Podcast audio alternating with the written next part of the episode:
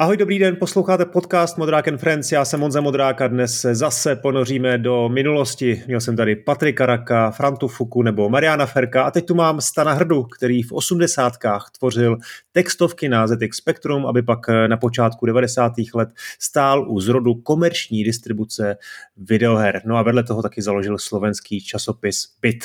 Je toho dost na co vzpomínat a o čem vyprávět. Těšte se. Partnerem tohoto podcastu je studio Ashborn Games eh, a vy můžete jeho tvorbu podpořit na platformách Gazetisto nebo Hero Hero, kde získáte veškerý obsah s bonusy, exkluzními epizodami a newsletterem.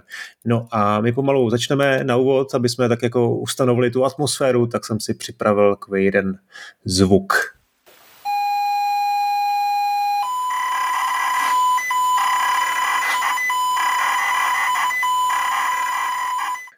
Je tam to zapípanie, je to zo Sinclair ZX Spectrum loadovanie programu a tu dudu, to nejaká hra mala tam také pípnutie, ale to si už nespomeniem. No. Uh, tohle byl Jetpack, teda konkrétně jsem to stáhnul z YouTube, uh, aby jsme se trošku naladili tady. No ahoj Stano teda, jak se máš a co teď hraješ? Ahoj, mám sa fajn, zbieram staré počítače Sinclair, Atari, Commodore, hrávam sa aj na nich vznikajú stále nové hry aj pre tieto platformy. A ešte z tých novších hier, aj keď to není už úplne najnovšia hra, stále hrávam online Unreal Tournament 4, Minule nám Epic vypol master server, tak naša komunita sa nejak poskladala na náhradný master server. A hráme to stále online a nejak sme si zapli nový server, aby sme stále mohli pokračovať v tej hre. No, proto mám velký pochopení, protože samozřejmě prostě si zvykli na starou hru, na ty postavy, na to chování, na to ovládání, na všechno, na ty levely a nechce se ti přicházet na další, na novější, modernější, ale pro tebe horší hry. Taky tam je ta komunita, kamarádi, že jo, všechno to k tomu Aha. patří, si to sedlo. To je strašná škoda, to vypínání serverů. No, když jsi zmínil ty staré hry, nebo respektive ty nové hry na starý, na, na starý systémy, dneska jsem zrovna koukal na, na Chaos Engine, který vyšel na Commodore 64, myslím, že to je jenom první level, nevím, jestli to viděl, je to neuvěřitelné. Některé ty věci, co teď konkrétně ta komunita na Commodore 64 dokáže udělat, co tam jsou schopni naportovat. Před týdnem to snad byl Monkey Island, jo. No. Taky ta hra tam má velmi velký omezení, ale prostě běží, jo. Klasická adventura na, na osobitech, to je neuskutečný. Tak jestli máš nějaký takovýhle typy, třeba i ZX Spectra, co, co, co se... Tak, co, co, co napríklad bol aj Eye of Beholder, myslím, že na Commodore 64, to bolo také zaujímavé. Na Spectre uh, Mm, Toki bola taká hra pekná, teraz naportovaná. Uh, ja som sa zaujímal aj o Nextové hry. ZX Spectrum Next je taká nová verzia ZX Spectra, ešte to navrhovali ľudia, ktorí robili dizajn starých Sinclairovských počítačov a má to nové FPGA, takže vie to okrem Sinclairovských hier zo ZX Spectra spúšťať aj také hry, čo majú uh, grafiku ako Amiga alebo Atari ST. No a tam vznikol napríklad Head Over Hills, ale teraz mm. nie monochromatický, ak bol na spektre, ale pekný v takých rôznych farbách. A teraz distribuovali ten ZX Spectrum Next po covide sa to zdržovalo 3 roky a teraz pred Vianocami aj mne dorazil ten počítač, tak sa veľmi teším, že si toto zahrám, ten Head mm. za takéto hry. Já zase takový hardcore fanoušek nejsem, takže mě trošku odradila ta vyšší cena. Vlastně jsem si říkal, co v tom je, jako že, že si řekli o takový peníze. Tak eh, můžeš mi o tom no, Nextu něco málo říct? Dobre, na začiatku si oni určili nejakú cenu, eh, keď mali prvý Kickstarter a potom sa nejak vyhovárali, že nezarátali do toho nejaké daňové odvody a že je stále záujem, tak urobili druhý Kickstarter a tam sa tá cena vyšplhala na 325 libier za jeden taký počítač s nejakým Raspberry Pi Zero, ktorý robí nejakú akceleráciu a naozaj navrhli tomu peknú klávesnicu. Je tam, bol tam Spartan 6 FPGA procesor, ten sa medzi tým stihol vypredať, ak si pamätáme v covide, že boli výpadky tých čipov, tak oni museli predizajnovať celú tú dosku na Arctic 7 novú generáciu. No a tak bolo to drahšie, ale môžeme si ešte my Sinclairisti gratulovať, že oproti Commodore C65 to tuším stále stojí polovicu. Mm, mm, Takže to áno, je to, hrať sa s týmito starými retrokreáciami je, je niekedy náročné a cenovo drahé. A dá sa kúpiť aj lacnejší ZX Spectrum eh, Next Go, čo vyrába Emanuel, tuším v Portugalsku alebo kde, a on to robí z toho taký klón, dáva k tomu takú mechanickú klávesnicu a ja som to stihol kúpiť ešte za 200 eur, medzi tým to trošku vystúpalo, no asi na hmm. viac, no. No a hlavně ta cena, co je to proti cenám počítačů kdysi v 80. letech. Vej? Jednak jsme je pašovali z zahraničí a jednak stály uh, valuty, že jo, jsme potřebovali na to sehnat, anebo prostě t, západní měnu. To bylo strašné. A to stálo několik, několik vlastně měsíčních příjmů. Áno, áno, ja som uh, rok si šetril na kazeťák, čo stal jeden mesačný plat a ja som bol 15-ročný tínedžer. No, to hmm. bolo tady národ. No, tak začněme tou vzpomínkou na ty osmdesátky. No. E, já nevím, jestli opakovat všechny, celý ten příběh, který jsem už od tebe slyšel několikrát, ať už teď si byl na Bytefestu, měl si přeskou přednášku, předtím jsem tě slyšel e, v Arcade Watchi, v podcastu a, a nějaký další, další vlastně si měl prezentace. Tak ale aspoň v kostce musíš mi říct, e, jak vzpomínáš na tu dobu, kdy jsi měl, ten, kdy ti bylo za prvé ti bylo 16 a za druhý si měl ZX 81, předpokládám, a tam si ťukal ten basic základní a zkoušel si nějaký první textovky. To som ako 13-ročný prišiel kamarátovi domov a on mal ZX81 a úplne som bol z toho hotový, že niečo ako písací stroj dokáže písať po televíznej obrazovke, tie písmenka aj sa zobrazujú, aj sú tam príkazy, ktoré vypisujú nejaké nápisy, je to interaktívne a hneď ma to uhranulo a potom už som iba hľadal ľudí, ktorí tieto počítače mali a hneď v zápätí, to bolo nejaký 83. rok, tak som našiel ľudí, ktorí mali prvé ZX Spectra a tých bolo v Bratislave strašne málo. Tak ja som medzi nimi tak akože chodil po gaučoch, vysedával, kopíroval hry a roznášal tým ľuďom. A oni boli vďační, že ja vždy donesem nové hry, tak som si mohol hodinku u nich zahrať, predviesť tie nové hry a zase si nakopírovať ďalšie. Takže ja som aj rok, dva počítač nemal, len som tak gaučovo navštevoval kamarátov a ten hardware bol drahý a kým som si našetril na to, tak, tak som takto získaval vlastne tú pozornosť ľudí, že som si mohol mhm. použiť ich počítač a s nimi skamarátiť. Eh, takže ty jsi byl takový stmelovač komunity, jo? že jsi chodil mezi těma, uh, taková ta spojka, jo? Co, co nosila ty, ne diskety, ale tehdy ještě kazety a, a, a, a distribuovala ten... No. Tak po celom meste som postupne zisťoval, že kde sa nachádza niekto, kto vlastní ZX Spectrum a tak som tých ľudí navštevoval.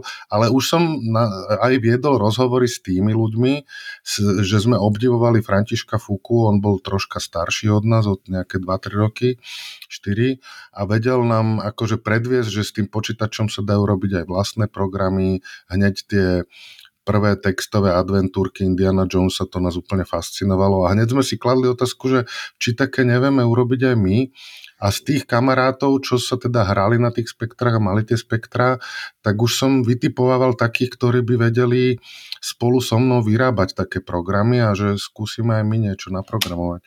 No tak hmm. som sa spoznal, s Martinom Sustrikom, ten potom bol náš najlepší kóder v Sibilasofte, ako sme sa nazvali my kamaráti, taký akože bratislavská, bratislavská konkurencia Fuxsoftu.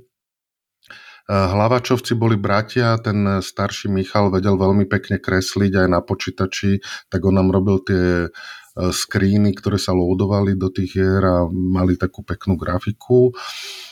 A bol tam, e, ja som, ja som vedel troška notovú osnovu a tak som vedel vo VM Music Box urobiť také soundtracky. Nebolo to na úrovni uh, Franta Fuku, ktorý mal naozaj ten talent na skladanie tých muz- muzik aj Y-kových, ale akože do tých našich her to stačilo. A ešte sme mali kamoša Palačejku, ktorý nemal ani počítač, ale bol náš veľký kamoš, ktorý chrlil také dadaistické vtipy a my sme to zapracovali do tých hier. No a potom sme urobili pár takých textových hier a kamaráti boli akože nadšení, že, ma, že, že vieme my vyrábať tie hry a si to kopírovali a zažili sme teda tých 15 minút slávy, že v škole nás poznali, že vyrábame hry a tak sme to kopírovali mm. ľuďom.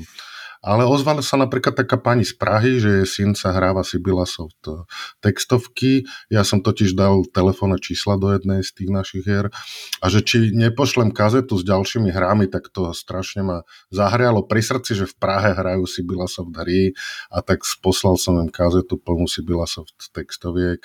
Franto Fúka potom písal uh, takú knižku, že počítačové hry 1, 2 a on tam prechádzal tým svetom synklaristických hier a spomínal anglické textovky od level 9 a rôzne puzzle hry a skákačky. A K textovkám v Československu sa teda vyjadril tak sporadicky, lebo a on bol ten hlavný autor, ale povedal, že Sibilasov, že akože nie sú to zložité hry, ale že vždy ho potešili svojim zmyslom pre humor, tak nám hmm. tu jednou vetou tiež urobil trošku takú reklamu.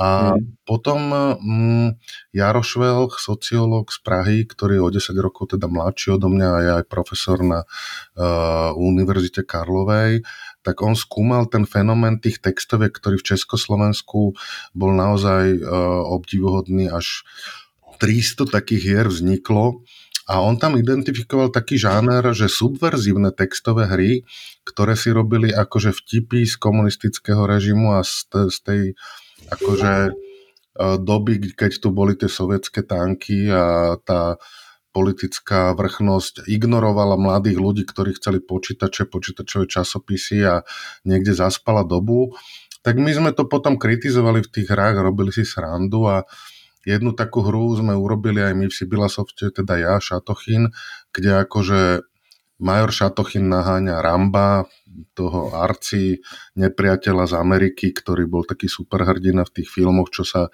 zase tajne kopírovali VHS kazety a ľudia si to pozerali na VHS rekorderoch. No a bola tam aj skrytá minihra, kde človek chvíľku sa stal teda Rambom a naháňal toho Šatochina.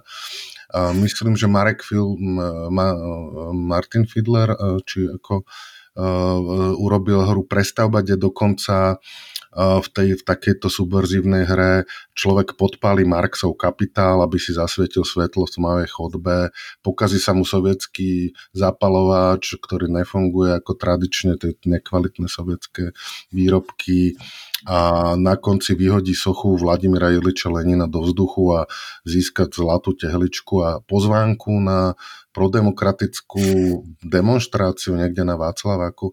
Takže aj takéto hry vznikali a ten Jaroš Velk si to potom všimol a my sme to potom s tým pracovali, akože s tým žánrom. Hmm.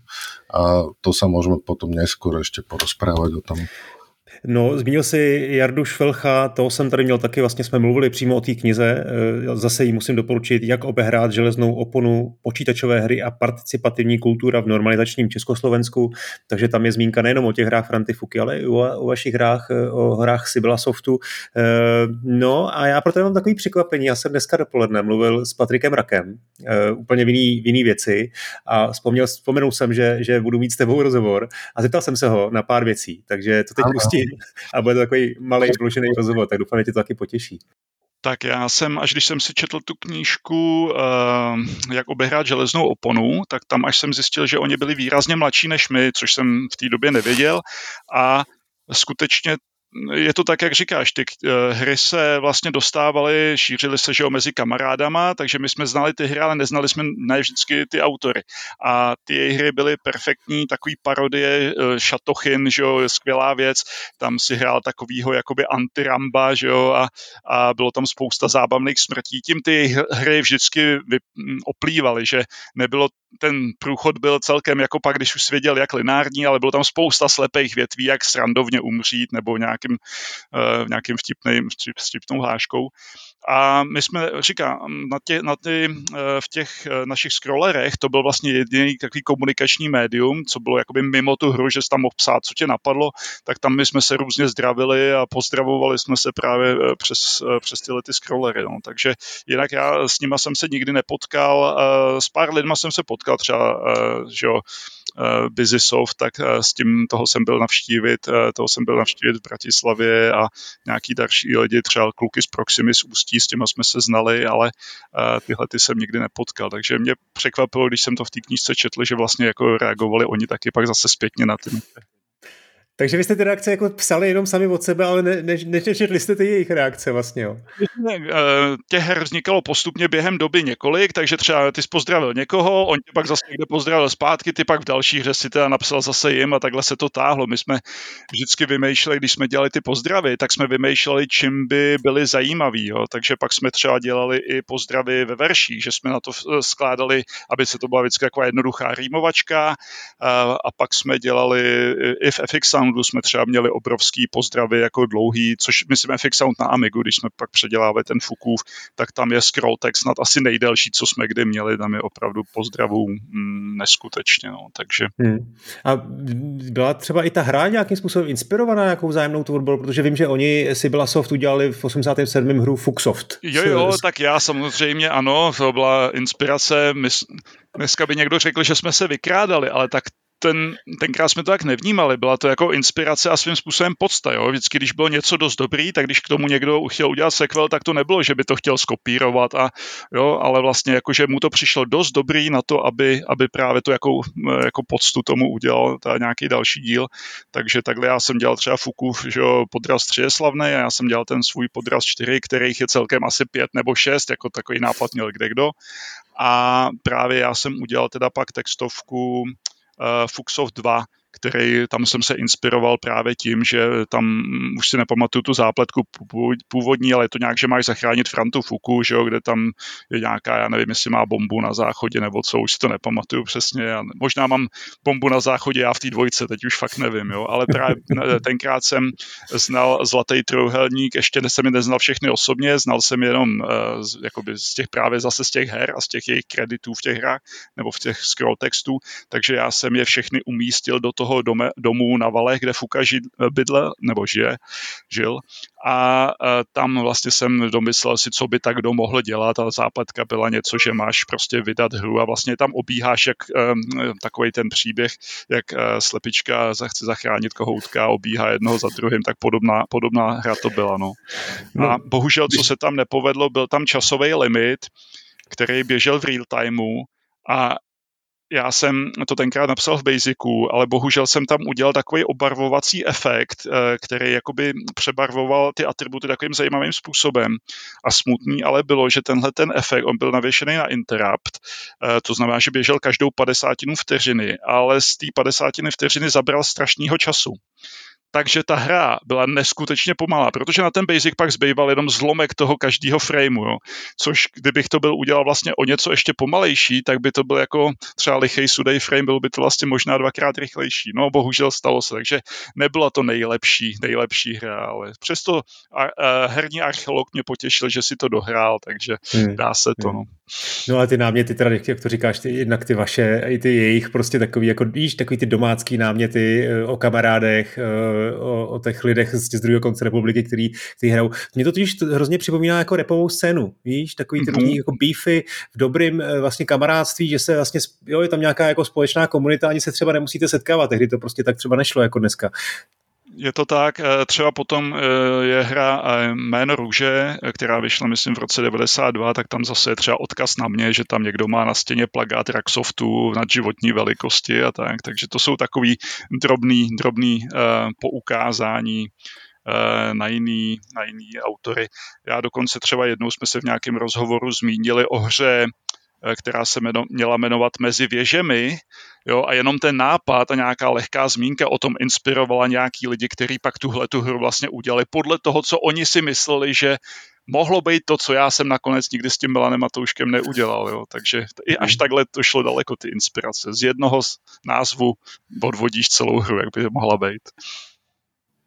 No, tak eh, jsme to slyšeli, Stano, co, co, co, jsi, tam, co jsi říkal, tak když to posloucháš u Patrika.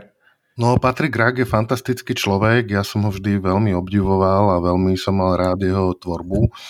Uh, áno, ja som urobil hru Fuxov, čo bola taká podsta, kde zachraňujú uh, tým Coleman z podrazu 3 Fukovho, vlastne samotného Fuku v dome, kde je plno postav, ktoré boli z môjho okolia, priatelia z klubu, uh, spolužiaci, spolužiačky, prvé lásky a tak ďalej. No a potom v eh, Patrik Grag urobil Fuxov 2 ako pokračovanie a to bolo také typické, že to československé prostredie, to milie kultúrne, to sa vzájomne obohacovalo. My sme hrali hry uh, vlastne, ktoré prichádzali k nám a sme sa dozvedali, že aj tieto naše hry sa hrajú ľudia v Čechách, tak to bolo super. Napríklad k tomu Šatochinovi potom, presne ako hovorí Patrik Rak, v tých demách boli scrollovacie texty, a tam, tam sme dávali rôzne odkazy, že akože posielame pozdravy Fuxsoftu, Raxsoftu a tak ďalej.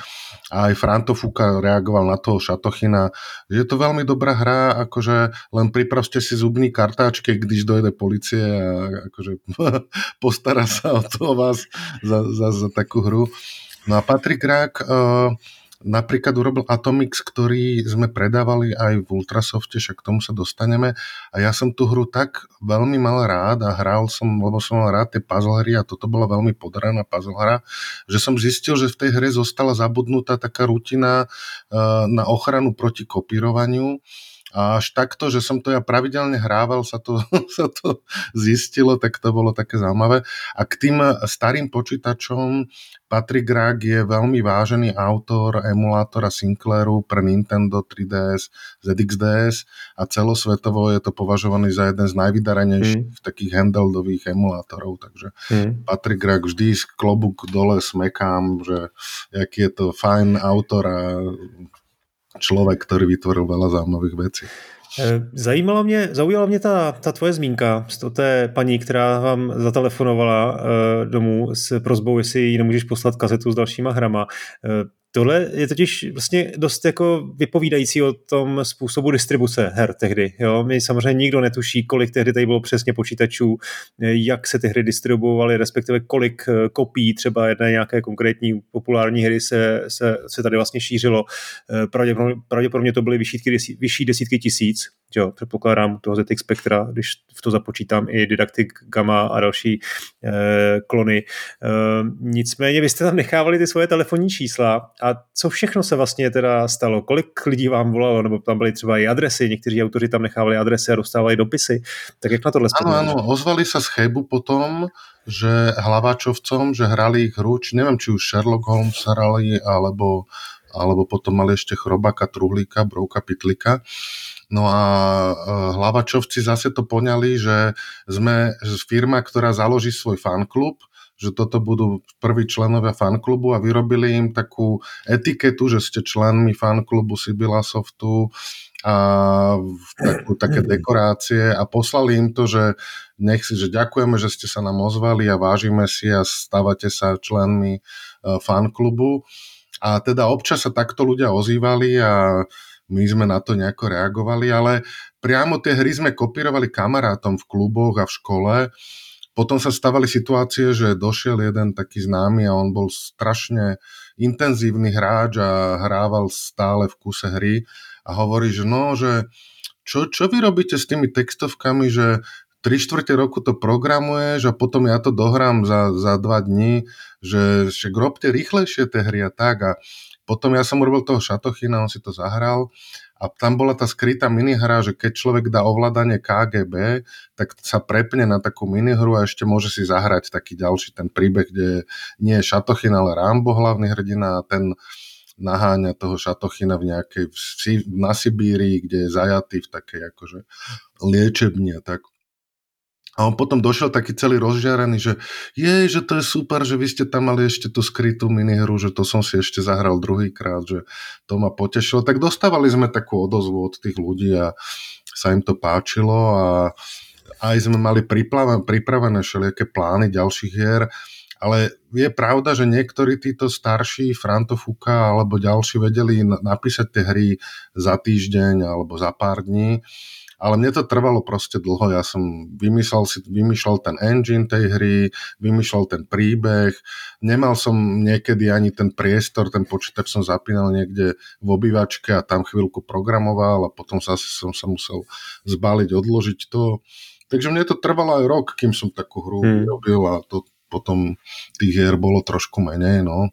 Ale ale akože ľudia sa tešili z tých hier a ozývali sa a my sme na to reagovali, ako sa dalo. Hmm. Ty jsi byl stano členem komunity Detix Spectrum, samozřejmě tady byla i, byly i jiný klany, eh, nebo gengy, nebo jak to nazvat, tam byla mezi nimi určitá rivalita, ano. Eh, ale prolínalo se tohle nějak, třeba komodoristi s spectristama, sataristama? Ataristi boli silný klub, pretože to sa dovážalo do Československa a za železnú oponu, kde sme mali nekonvertibilnú menu, sa nedovážalo mnoho počítačov. Tak uh, Atari mali spolužiaci a ja som k ním chodil a mne sa páčilo, že to boli počítače také americký koncept, kde je grafický čip, kde sú sprajty, zvukový čip a to oproti tomu Sinclairu, čo bol minimalistický počítač, e, zase s konceptom silného moderného procesoru, ale bez grafického čipu, tak to bolo niečo iné a mne sa to páčilo. A ja som teda, okrem toho, že som bol ten Sibilasoft, tak som vytvoril taký, že Senátsoft s takýmito spolužiakmi a oni mali jeden Atari a jeden Sinclair. A sme napríklad zobrali hru Diktátor, hlavačovci zo Sibila Softu nám to vytlačili na Seikoša tlačiarni zo Sinclaira. Tam to mal Franto Fuka preložené do češtiny, tak to sme si takú dlhú roličku papiera to vytlačili. A potom sme to v tom Senacofte na Atari prekladali do Atari a urobili sme diktatora na Atari a ten sa ale ne, nerozšíril, lebo sme to rozkopírovali málo ľuďom a rozšíril sa nejaký iný diktátor, ktorý teda existuje zase od iných ľudí. Fakt, tí ľudia sa pretekali v tých nápadoch a niekedy mali veľmi podobné nápady, takže ten diktátor si ľudia zahrali, ale nebol to práve ten, čo sme my prekladali. Takže boli tí ataristi, hádali sme sa, boli to tie Flame Wars, že čo je lepší počítač a čo je horší počítač. Minule som stretol jedného takého pána z Čech, a jemu strýko poslal IBM PC a on strašne bol nešťastný, že všetci okolo neho v tých 80 rokoch mali Sinclair a on už mal IBM PC AT s disketovou jednotkou, ale nemal tých kamošov, čo by mu nakopírovali tie programy, tak túžil mať ten v podstate horší počítač Sinclair, ktorý bol in a ktoré boli aj didaktiky, klony a na ktoré tí ľudia si vedeli zohnať tie programy. No.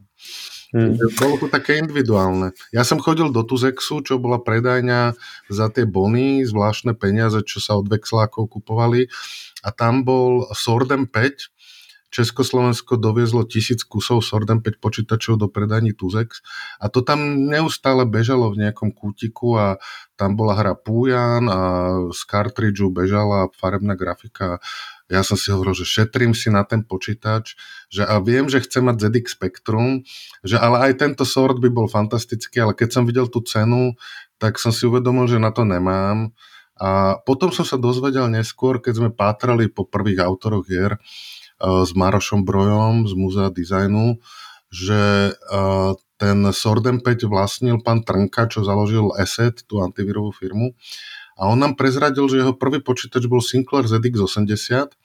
To bolo ešte pred 81, taký biely počítač, nemal ešte ULA čip a bol taký, predalo sa 50 tisíc kusov v Británii a až potom prišiel sériovo vyrábaný ZX81 a on to mal z Holandska od nejakého strýka a urobil vlastne prvú textovú hru v roku 1981, že v zahraničných časopisoch vychádzali tie programy, listingy hier, čo si ľudia opísali z časopisu a hrali sa potom chvíľku nejakú hru. A v tých ranných 80 rokoch to bol jeden zo zdrojov tých programov.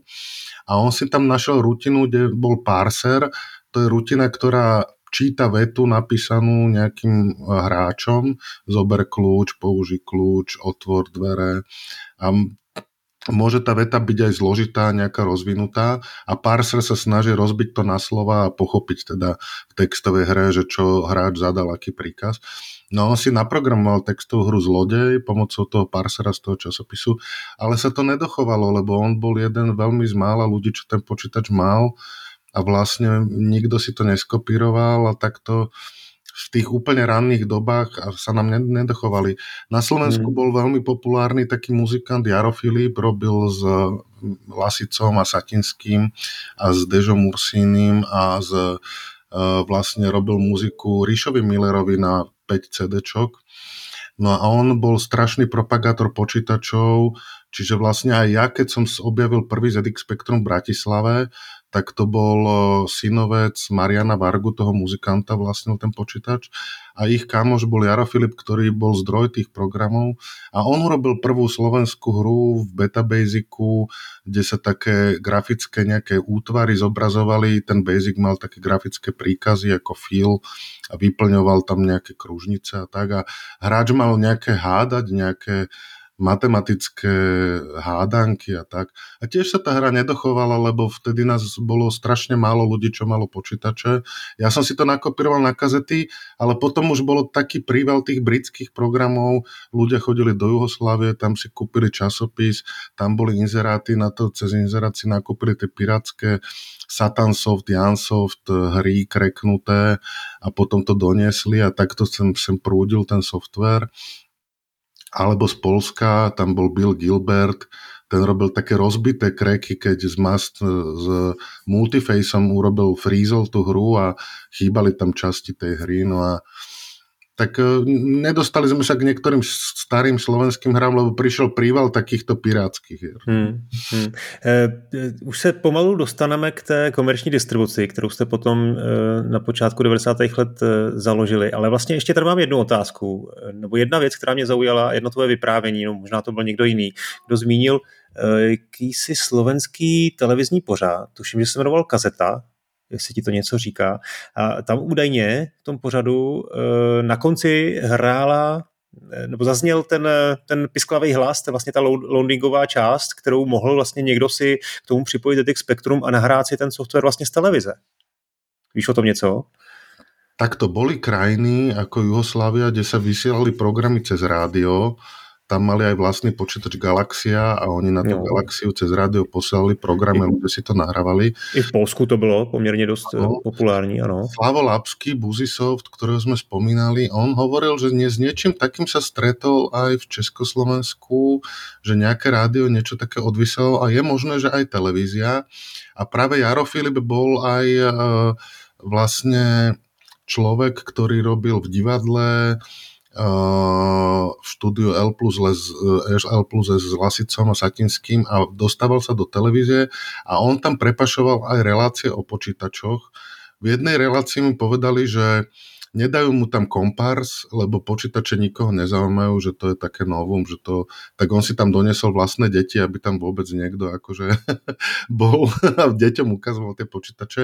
A je možné, že tý, cez týchto ľudí nadšencov mm, sa potom mm. aj odvysielali nejaké programy a buď televíziou, alebo alebo rozhlasom, to je možné. Ale mm. my v tých väčších mestách, keďže ja som bol v Bratislave, tak stačilo navštevovať tých ľudí a s tými kazetami a jak som obehol mesto, tak som mal zase nahrať tú novú kazetu s hrami a tí ľudia si potom zase sa tešili, že ich navštívim, lebo som priniesol nové hry, mm. že nejak sa to hromadilo a fakt sme mali vytipované, že kto dostal tú výjaznú doložku a povolenie vycestovať do Jugoslávie, tak okrem dovolenky na pláži povinne donesol nejaké kazety a vlastne ja. donesol, oni mali náskok s tými novými hrami. No a mm. tak sa k nám no. dostávali. To aj Jarošov nejak potvrdil, že cez Jugosláviu asi bol jeden ten prúd a z Polska bol druhý prúd tých kraknutých hier. No, abych právě čekal, že, že ta Bratislava a Vídeň ví, že ta, že ta blízkost těch dvou velkých měst, že se to taky nějak využije, že, že to tam dostanete z toho Rakouska. Ja som raz nahovaral takého pána, čo som mu na, nakopíroval, lebo otec mal tiež známych a tí mali deti a vedeli, že ja tie hry mám, tak chodili za mnou a ja som im to tak rozkopírovával.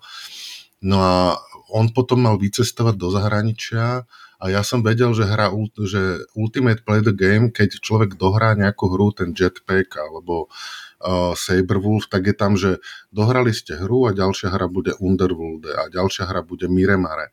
A ja som vedel, že Mire je tam ten titul, ktorý ohlasujú, že taká hra bude existovať. A on vycestoval do západného Nemecka. Ja som dal presné inštrukcie, že chodte a kúpte hru Mire Mare. A to som až potom teda s prekvapením zistil, že hra Miremare už nikdy nevznikla, len bola v tej hre zobrazená ako nejaký akože cieľový do budúcnosti nejaký milník. Tak ja som, ja som naivne to hovoril tým ľuďom, že kúpte nejaké hry, ale čo ja viem, tak uh, kamošov otec, čo cestoval na západ, mu kupoval platne heavy metalových skupín mm. a VHSky s filmami, ale tie hry, to sa hlavne cez tých pirátov nosilo, takže originálky, ja som nevidel originálky celý, skoro celý čas, čo bol socializmus. Mm. A ešte viem, že sa ľudia veľmi vyhýbali kartridžovým systémom a videokonzolám, že ľudia chceli tie Sinclair, Atari, Commodore, ktoré mali kazety a tie sa dali kopírovať, že to, to bolo taká schodná cesta.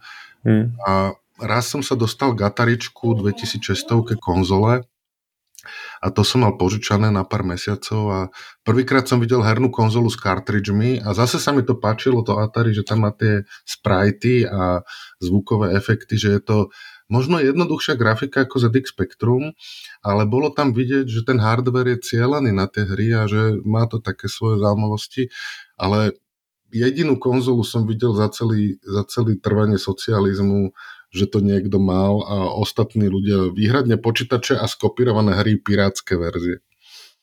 Hmm. Hmm. No, měl si Miremare, tak to já jenom dopovím ten příběh, protože to měla být vlastně druhá hra z trilogie uh, vedle Saberwolfu a Nightlore a já myslím, že právě už ten Nightlore byl takový posun v grafice, přišla ta izometrická, izometrická vlastně engine jejich, že už vlastně si možná tu hru ani nedovolili vydat, jestli vůbec byla dokončená, protože prostě ten svět se posunul dál. Už vlastně oni sami s tou, s tou novou, s tím novým herním stylem Nightlore uh, Mm-hmm. Úplně změnili, změnili tehdy svět ZX Spectra.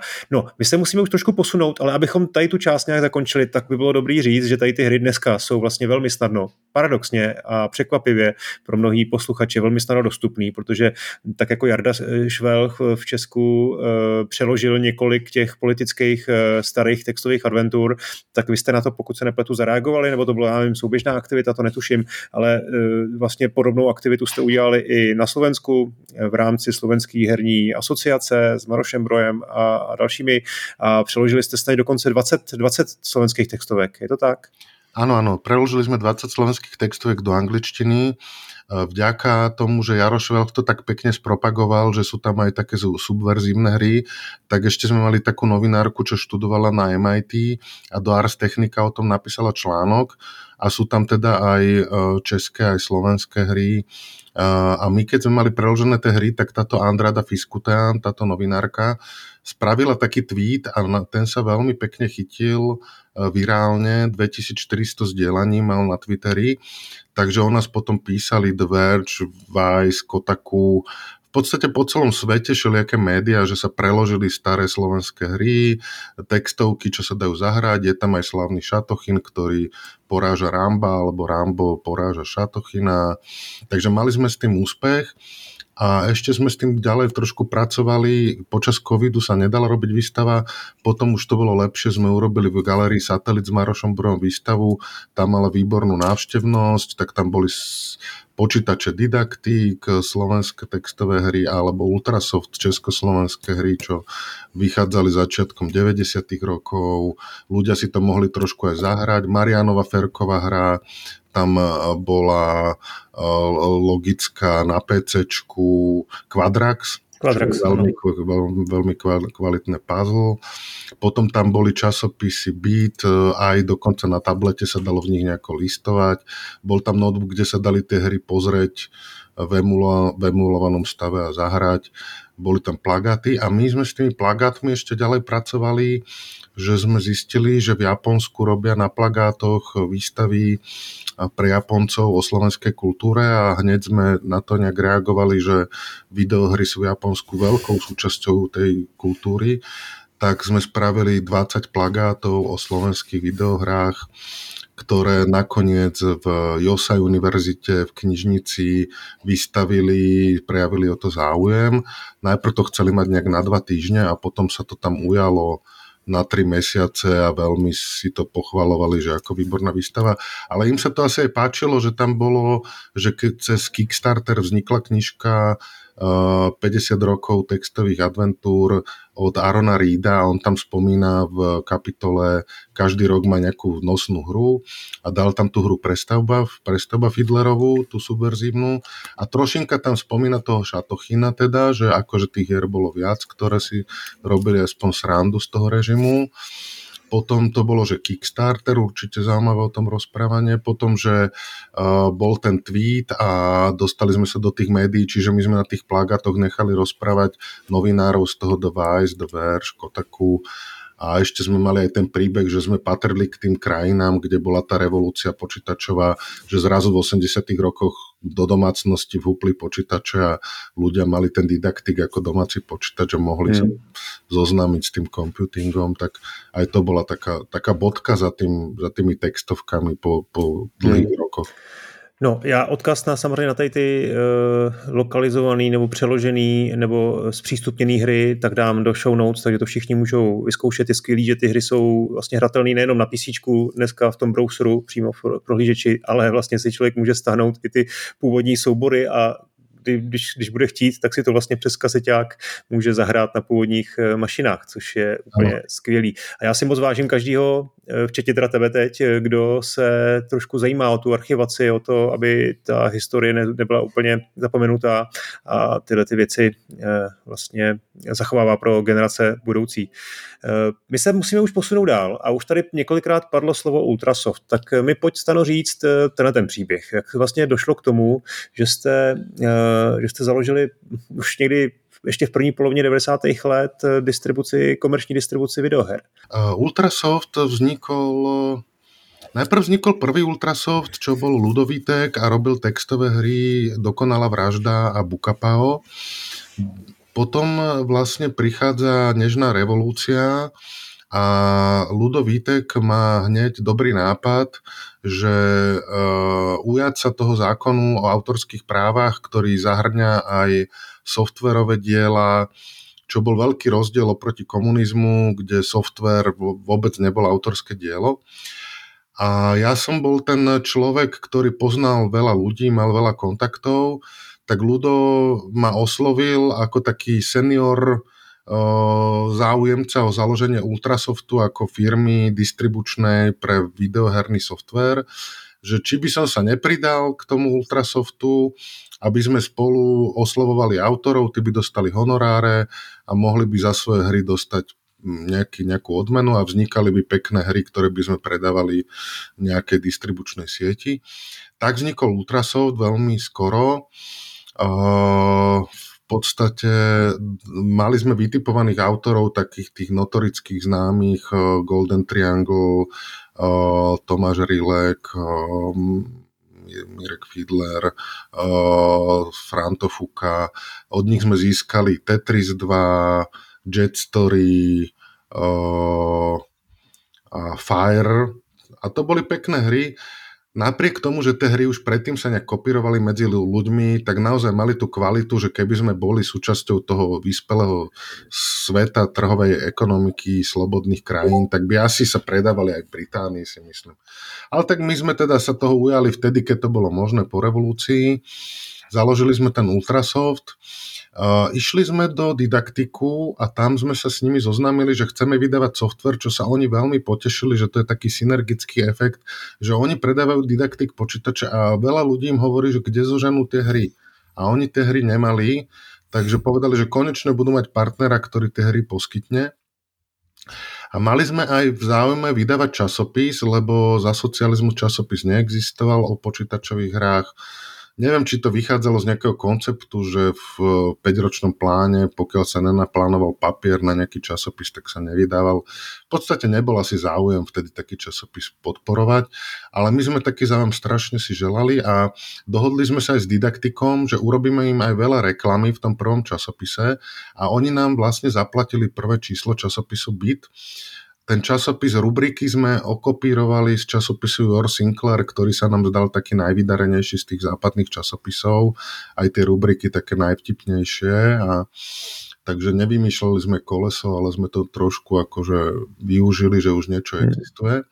Tak vznikol prvý časopis a priznám sa, že Ludovitek mal takú databázu ľudí, ktorým kopíroval hry a my sme to tým ľuďom rozoslali, to bolo náklad 10 tisíc kusov a my sme niekoľko tisíc kusov rozoslali ľuďom aj so zloženkou, že pozrite sa, je tu pekný časopis, môžete si ho nechať, môžete si ale objednať na ďalší rok predplatné a takto sme získali vlastne hneď na začiatku veľkú bázu tých predplatiteľov hmm. časopisu.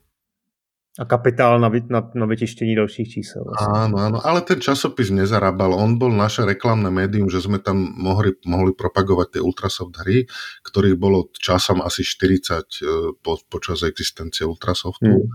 A mnoho veľmi šikovných českých a slovenských autorov sa tam ukázalo, že za socializmu nikto za hry neplatil a tie hry vznikali tak trošku na kolene a znač, značenectva, ale ako náhle sa začali platiť tie autorské tantiemy, tak tie hry dostali tu už naozaj skvelú kvalitu, porovnateľnú s tými britskými hrami z najlepšieho obdobia spektra.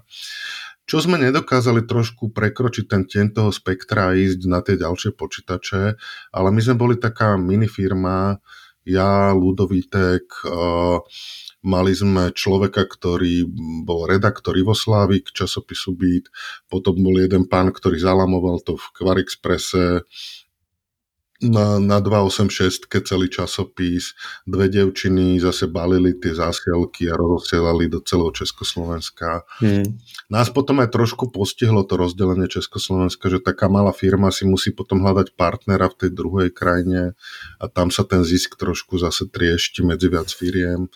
Takže bolo to aj taká úloha naučiť ľudí, že kúpovať si originálky, keď predtým si mohli v nejakom avíze, časopise, inzerátov za 5 korún kúpiť e, jednu hru na kazete nahratú od Piráta a zrazu sme im ponúkali tú hru za 70 korún. Tak ale bola to taká cena, aby aj autor niečo dostal, aby aj tá kazeta trošku vyzerala ako originálka, ale zase, aby tá cena bola adekvátna tej kúpnej sile ľudí. Hmm. Na Amigu stáli hry 1200 korún alebo aj 2000 korún. Tak nám sa darilo akože predávať stovky až tisíce hier, tých jednotlivých titulov. Najväčší bestseller, ľudia sa strašne chceli učiť jazyky, angličtinu, nemčinu a mali sme mantrik, takú, opakovanie slovičok. A to sa predávalo úplne najlepšie ten prvý rok a tam hneď ten autor dostal 50 tisíc korún tak neviem, či sa to predalo 5000 kaziet alebo koľko, že keď bolo 10 korún mm. kazetu autorského To bol najslavnejší autor, pritom to bolo v Basicu aplikácia, čo rotovala nejaké slovička memoroval si ich človek No, takový no, Duolingo v 90. letech. Pragmatik, Frantofuka Pragmatik povedal, že tie hry sa už rozkopírovali, že to už nikto kupovať nebude. My sme chceli, aby aj urobil ochranu proti kopírovaniu. A. On urobil také, také, zahralo to takú zvučku a potom ten program sa snažil skázať tieto zvučku nejak nasnímať, ale nebolo to moc kvalitné a on si vypýtal rovno honorár vopred, že, že aj keby sa to nepredávalo, že on dostane nejaké peniaze, tak áno, ale niektorí dostávali podľa toho tej predajnosti a ochranu proti kopírovaniu nakoniec urobil Slavolapsky z Buzisoftu, z Buzisoftu, ktorý urobil, že pár bitov k tej rutine, čo je v Romke, ako kontrolný súčet kopírovacie programy tých pár bitov ignorovali a my sme vedeli rozlišiť, že kto si to skopíroval s kopírovacím programom a kto má originálku s tými bitmi navyše na kazete. A tak sme eliminovali aspoň to prvé skopírovanie cez kopírovací program. Možno nám to uchránilo trošku akože tých autorov a ten, tie autorské kopie. No. Hmm, hmm. No, eh, já když koukám na, na nějaké informace o Ultrasoftu, tak mě úplně fakt... No a to už je konec volné části epizody. Jsme zhruba v polovině a v kompletní verzi najdete ještě spoustu skvělých historek o hrách Ultrasoftu a o časopisu Bit. Bylo to zajímavé, celý 95-minutový podcast je k dispozici na Hero Hero nebo Gazetisto. Díky za pozornost a těším se zase u další epizody. Ahoj. thank